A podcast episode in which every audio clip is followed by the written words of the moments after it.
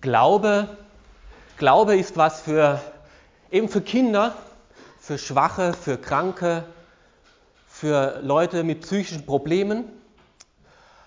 Aber um die soll sich auch die Kirche kümmern, für die ist sie da. Aber mir geht es soweit noch ganz gut. Ich habe mein Leben so mehr plus minus im Griff. Ich brauche das nicht. Kennst du diese Gedanken? Dann bist du in guter Gesellschaft. Petrus hat so auch gedacht. Petrus hat keine großen Probleme gehabt. Er war nicht arm, er war nicht reich, gute Mittelschicht. Er war nicht auf der Suche nach irgendeinem Sinn oder Halt. Er hat gearbeitet, hat sein Kleinunternehmen gehabt. Es hat für ihn gepasst.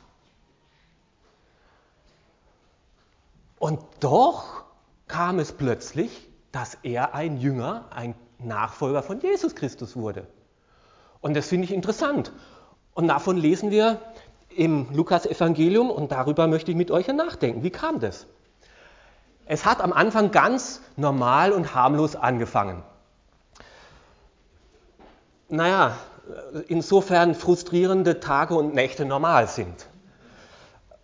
Petrus hatte nämlich einen richtig frustrierten Tag hinter sich, oder besser gesagt eine Nacht, weil er Fischer war. Sie haben die ganze Nacht gefischt und nichts gefangen.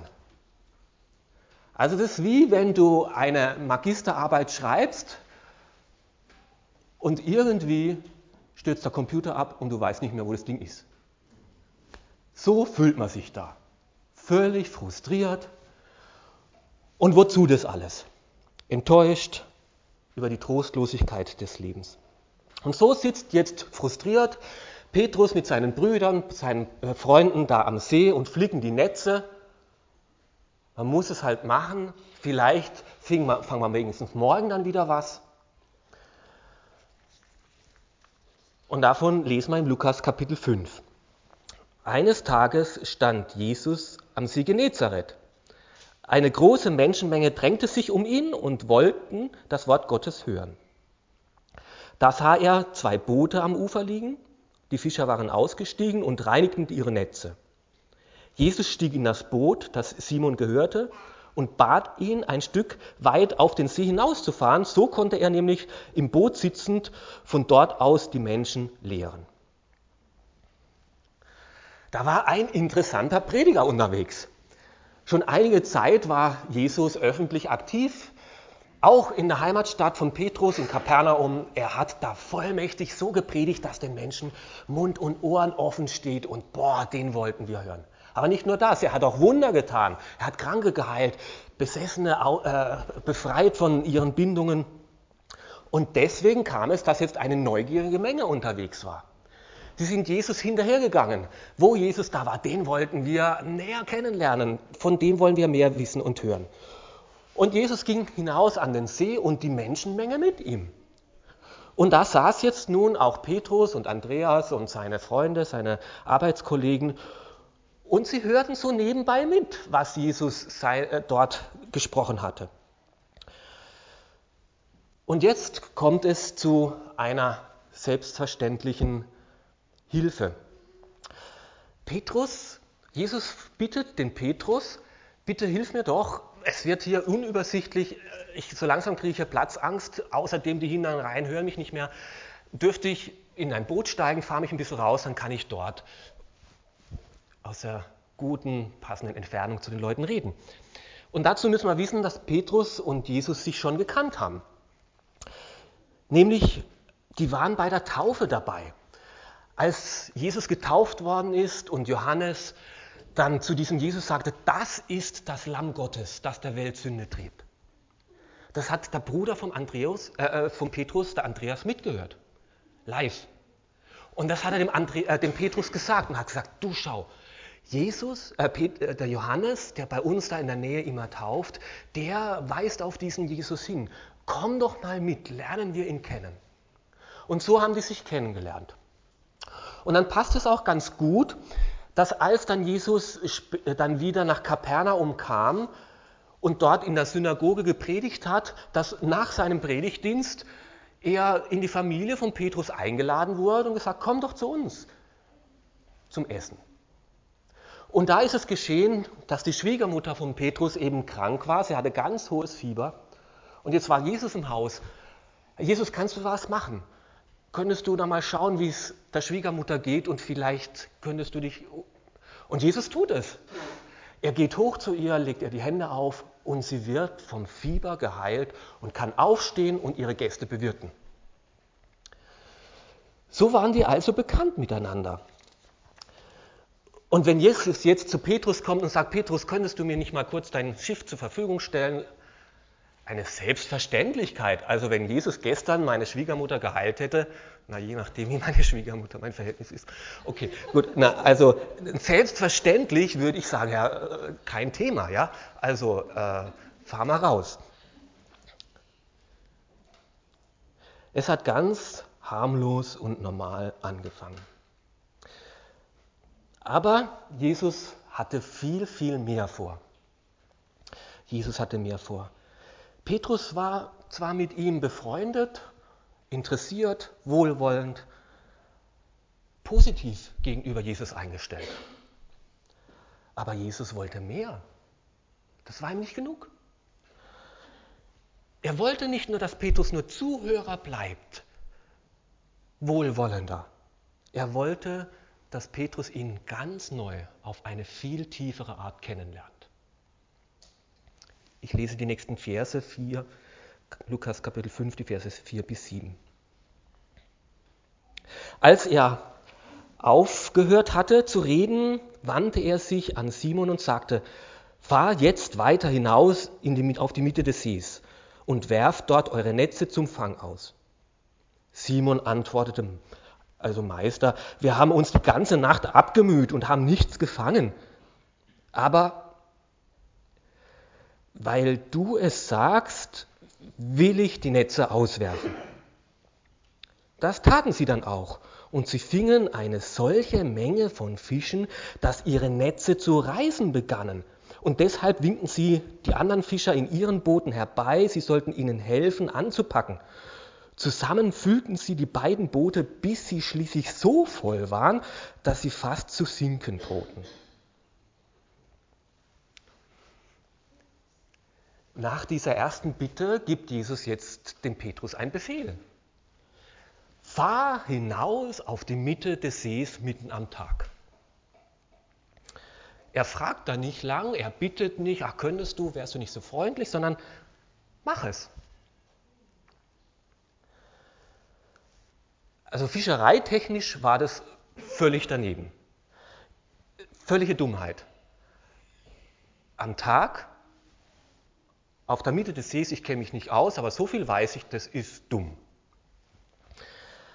Alles spricht dagegen, nur Jesus spricht dafür. Und jetzt könnte man ja erwarten, dass der Petrus sagt, also Jesus in aller Ehren, beim Hausbau, wenn es darum geht, höre ich gern auf dich. Schließlich hast du Zimmermann gelernt, das ist dein Ding. Aber weißt du, beim Fischen, das ist mein Job. See Genezareth, da kenne ich mich aus. Da bin ich der Experte. Und außerdem, auch selbst wenn ich es dir zuliebe tun würde, die Leute, die lachen sich am Strand in die Jacke. Das ist peinlich. Aber, aber, sagt er, aber, weil du es sagst. Hm, also, na, Jesus, ja, hm, das mit der Schwiegermutter war natürlich schon ein Ding. Wie würdest du jetzt reagieren, wenn du an Petrus seiner Stelle wärst?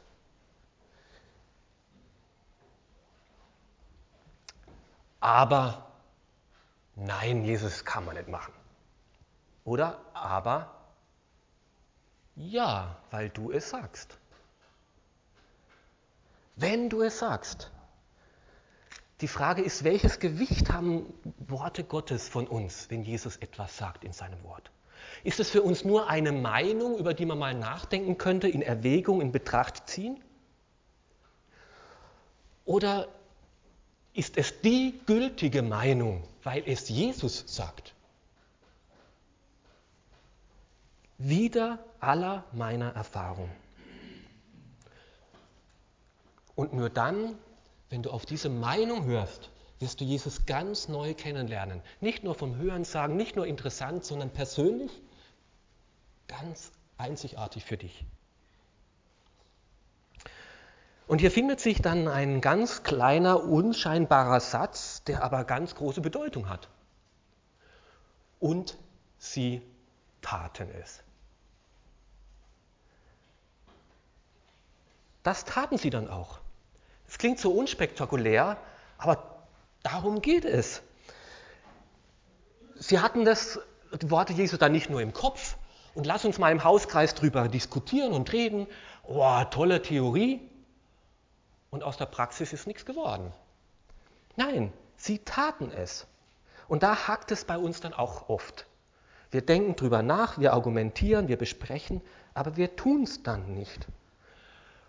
Und dann werden wir Jesus nicht neu kennenlernen, tiefer, persönlicher. Jesus Wort soll so konkret werden, dass wir es tun. Kennst du das? Dass du eigentlich weißt, was Gott von dir will. Und eigentlich vielleicht auch glaubst, es wäre gut, wenn du das tun würdest.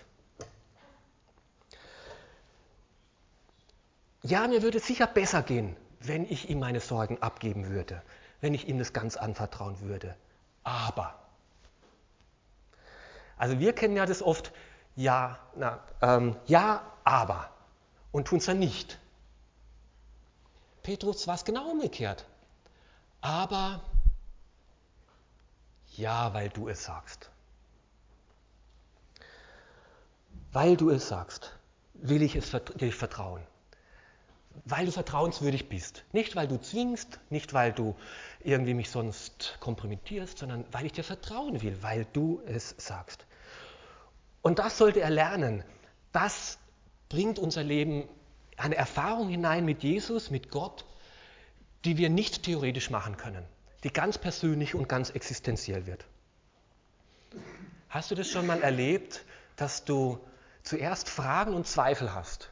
Und es ist ja okay, wenn Gott etwas sagt und wir sagen, also das, das irritiert mich, das, kann, das ist sowas von weltfremd. Das hat das Zweifeln und Fragen ist ja okay, das dürfen wir. Aber die Frage ist dann, wie geht es weiter? Aber weil du es sagst, will ich es trotzdem tun. Immer wieder da, wo ich auch den Mut gefasst habe zu diesem Aber ja, habe ich Gott wirklich tiefer und neu kennengelernt. Und ich könnte euch einige Geschichten erzählen. Und es sind, die gehören zu den wertvollsten Glaubensschätzen meines Lebens. Da, wo ich gegen meinen ersten Impuls, gegen die Vernunft, Gottes Wort ernst genommen und befolgt habe. Und in diesem macht Petrus drei ganz neue, wichtige Erfahrungen drei wichtige Erfahrungen. Als Simon Petrus das sah, warf er sich vor Jesus auf die Knie und sagte, Herr, geh fort von mir, ich bin ein sündiger Mensch. Denn ihm und allen, die bei ihm im Boot waren, war der Schrecken in die Glieder gefahren, weil sie solch einen Fang gemacht hatten. Und genauso ging es Jakobus und Johannes und äh, den Söhnen des Zebedeus, die zusammen mit ihm die Fischen fingen. Doch Jesus sagte zu Simon, du brauchst dich nicht zu fürchten. Diese Reaktion von Petrus und seinen Freunden ist ja einigermaßen erstaunlich und verwunderlich. Man hätte ja jetzt eigentlich erwarten können, voll Dankbarkeit und Freude, dass sie da jetzt ein Fest feiern wollen, begeistert sind, leidenschaftlich, super, der Fang unseres Lebens, lass uns ein Fischerfest im Dorf machen. Und das jetzt wird jetzt richtig gefeiert, dass wir da die überfüllten Boote und die vollen Netze haben. Stattdessen aber eine ganz andere Reaktion durch dieses Erleben bei Petrus hat sich was in seinem Kopf und seinem Herzen verändert. Da ist jetzt eine ganz neue Sicht von Pet, äh, in Petrus gewachsen, wer dieser Jesus eigentlich ist.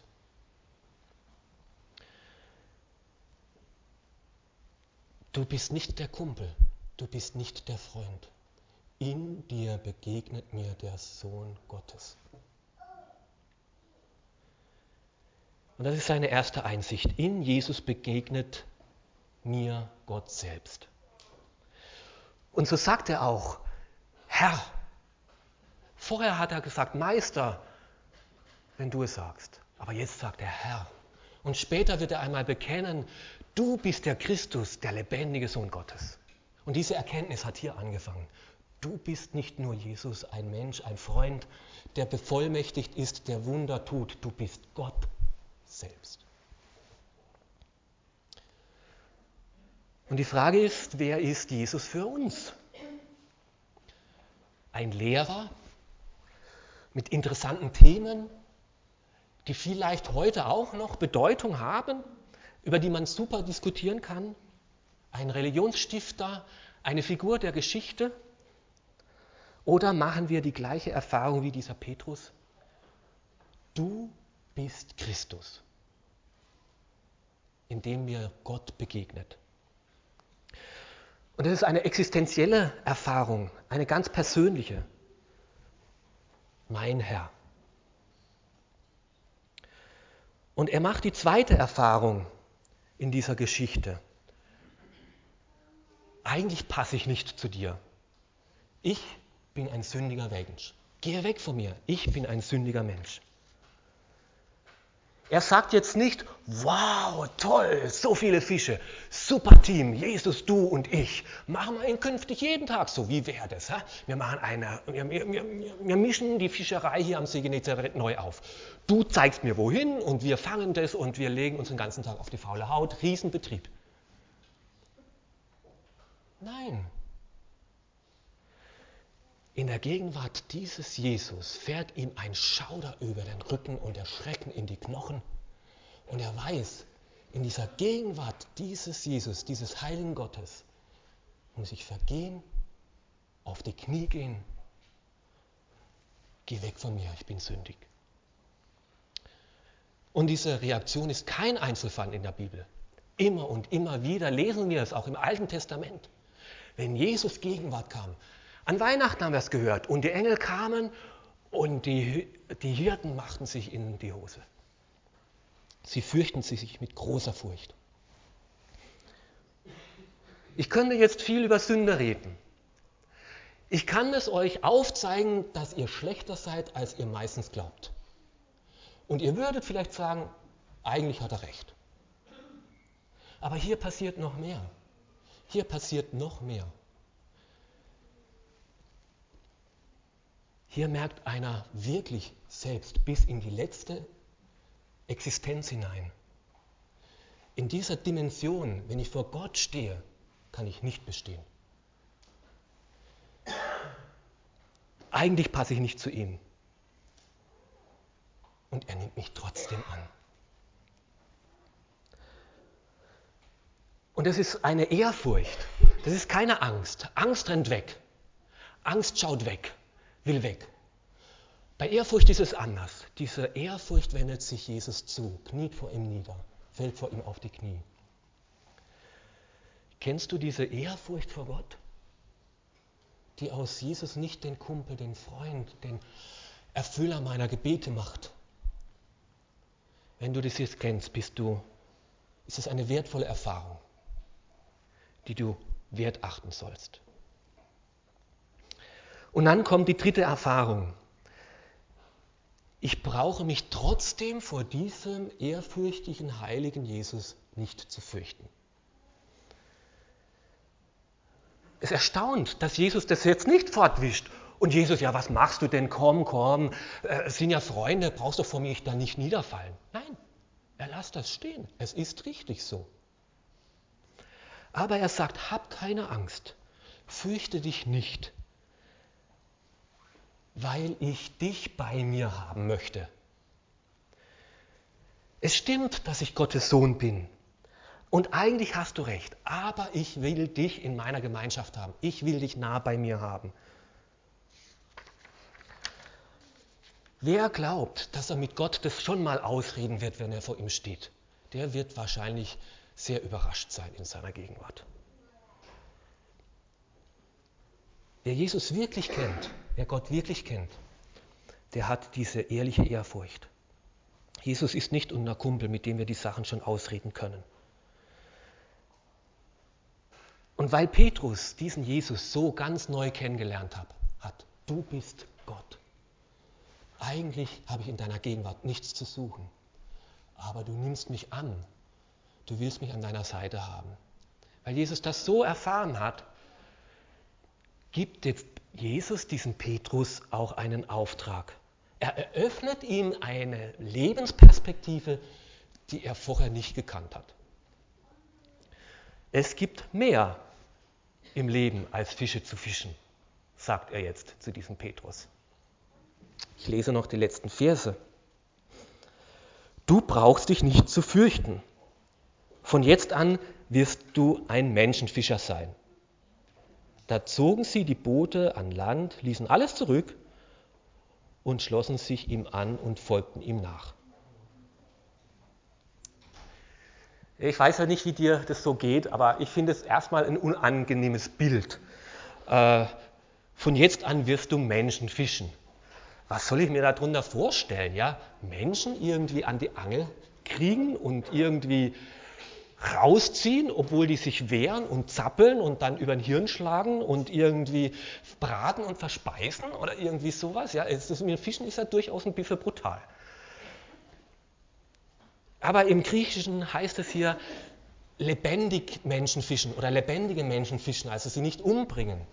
Ich glaube, es geht einfach darum, dass Jesus an der Lebenswelt des Petrus anknüpft, also und es jetzt sehr bildlich nur macht, jetzt mit, nicht wörtlich, ja, äh, sondern nur an der Lebenswelt des Petrus anführt. Bisher hast du Fische gefischt, hast dich um deinen Lebensunterhalt gekümmert und es war soweit auch ganz gut. Aber es gibt viel mehr im Leben. Ich habe viel Größeres mit dir vor.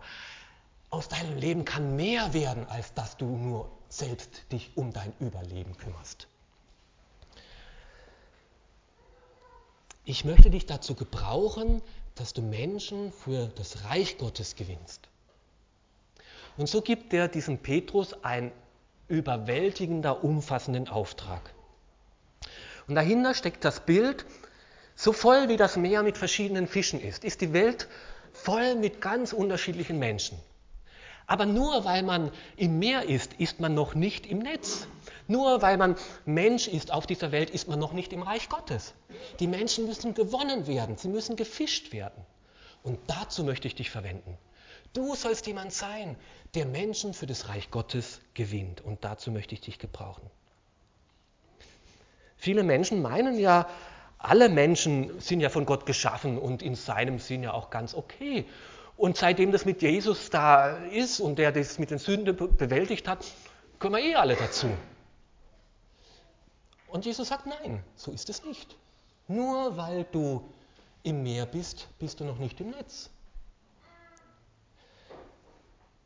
Jeder Mensch muss neu gewonnen werden für Jesus und für sein Reich. Und Petrus, da möchte ich dich beteiligen, da möchte ich dich gebrauchen. Jetzt möchte ich, dass du Menschen fischst. Weißt du genau das, was du gerade selber erlebt hast? Wie ich dich gewonnen habe dass du mich ganz neu erkannt hast. Nicht nur von Jesus gehört, dass es den gibt, dass der toll war, dass der beeindruckend ist, dass der Einfluss hat. Nein, so wie du existenziell mich jetzt erfahren hast.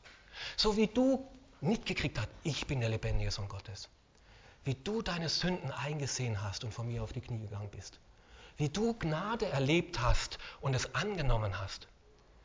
Das sollst du anderen weitergeben. Und so, wie du gewonnen bist, sollst du andere gewinnen.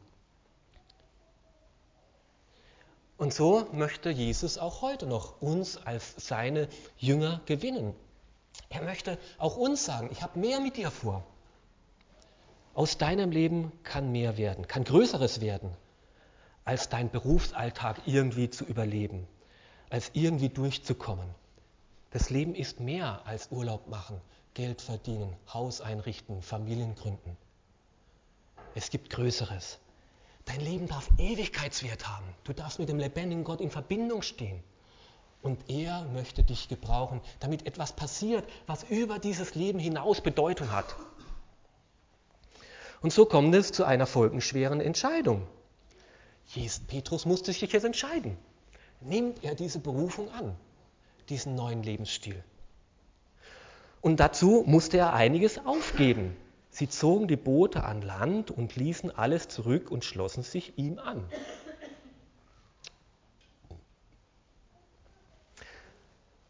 In einer gewissen Weise klingt es fast ein bisschen radikaler, als es dann wirklich ist. Also Kapernaum war so die Basiszentrale. Und sie waren zwar immer unterwegs, aber sie kamen doch immer wieder auch zu Kapernaum zurück, zur Familie und so. Und später lesen wir auch, dass Paulus schreibt, dass der Petrus seine Frau auch immer wieder bei sich hatte. Also es war jetzt nicht so, dass der drei Jahre jetzt ohne Familie da in Israel unterwegs gewesen wäre. Aber doch hat sich das Leben von Petrus von heute auf morgen radikal verändert.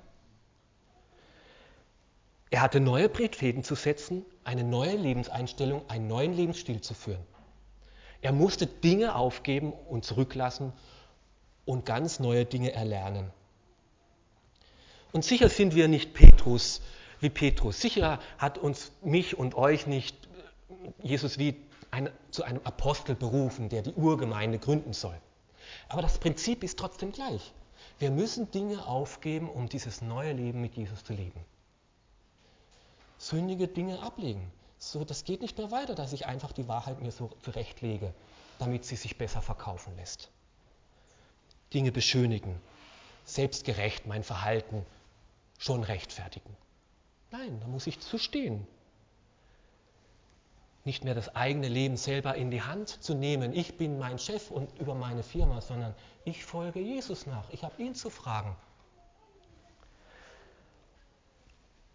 Andere Dinge abgeben und Neues erlernen, Jesus nachfolgen, mit Jesus im Gespräch sein seinen Willen erforschen wollen, sein Wort lesen. Auf einmal mir, ist mir Gemeinde und Bibel und Gebet wichtig, was vorher völlig irrelevant war. Es verändern sich Dinge, wenn ich Jesus nachfolge.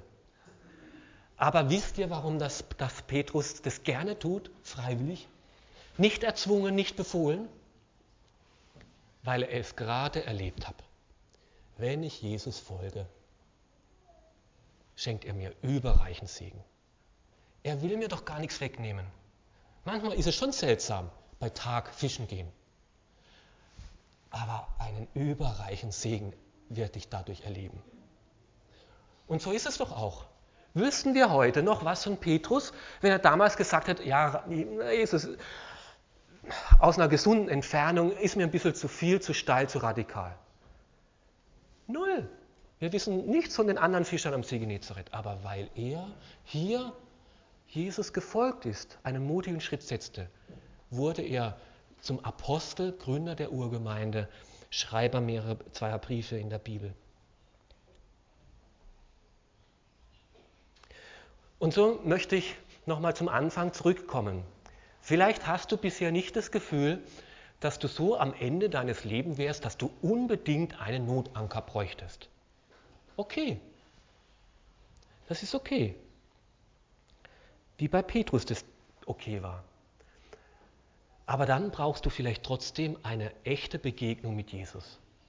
Eine persönliche Begegnung mit ihm. Eine Erfahrung der anderen Art.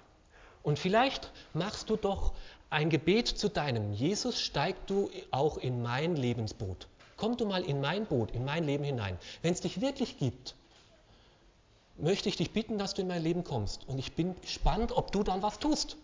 Wenn du es tust, bin ich gespannt.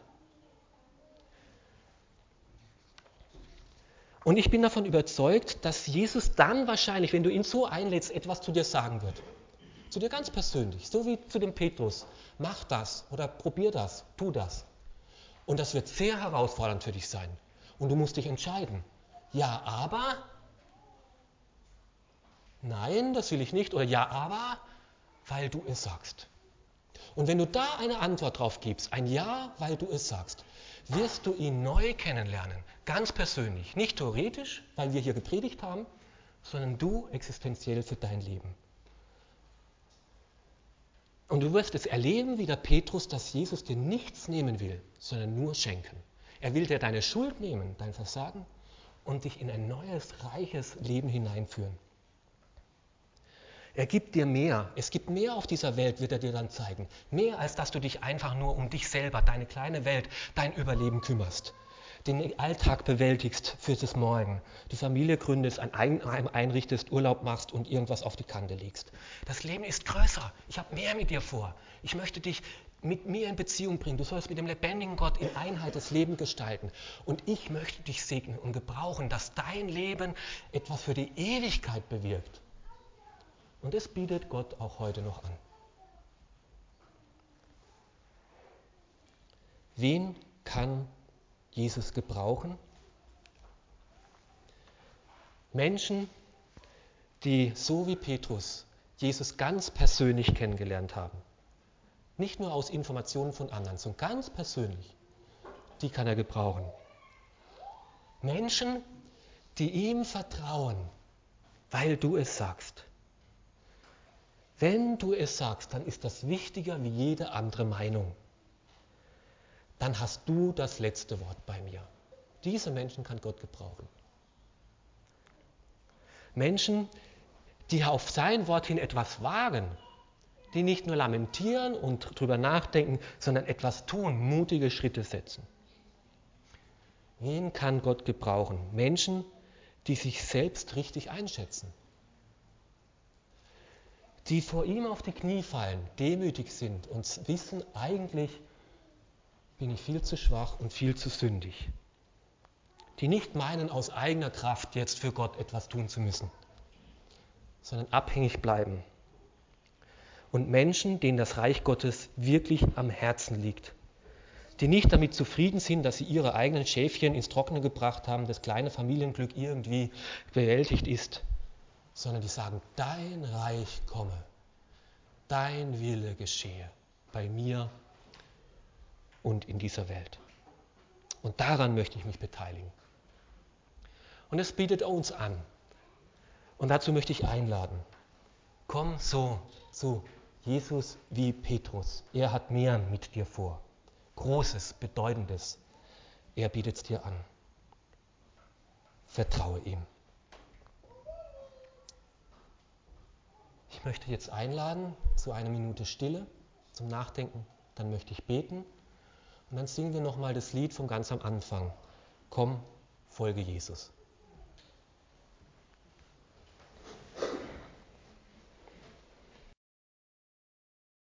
Jesus, dir ist es auch heute nicht genug, dass wir nur von dir wissen.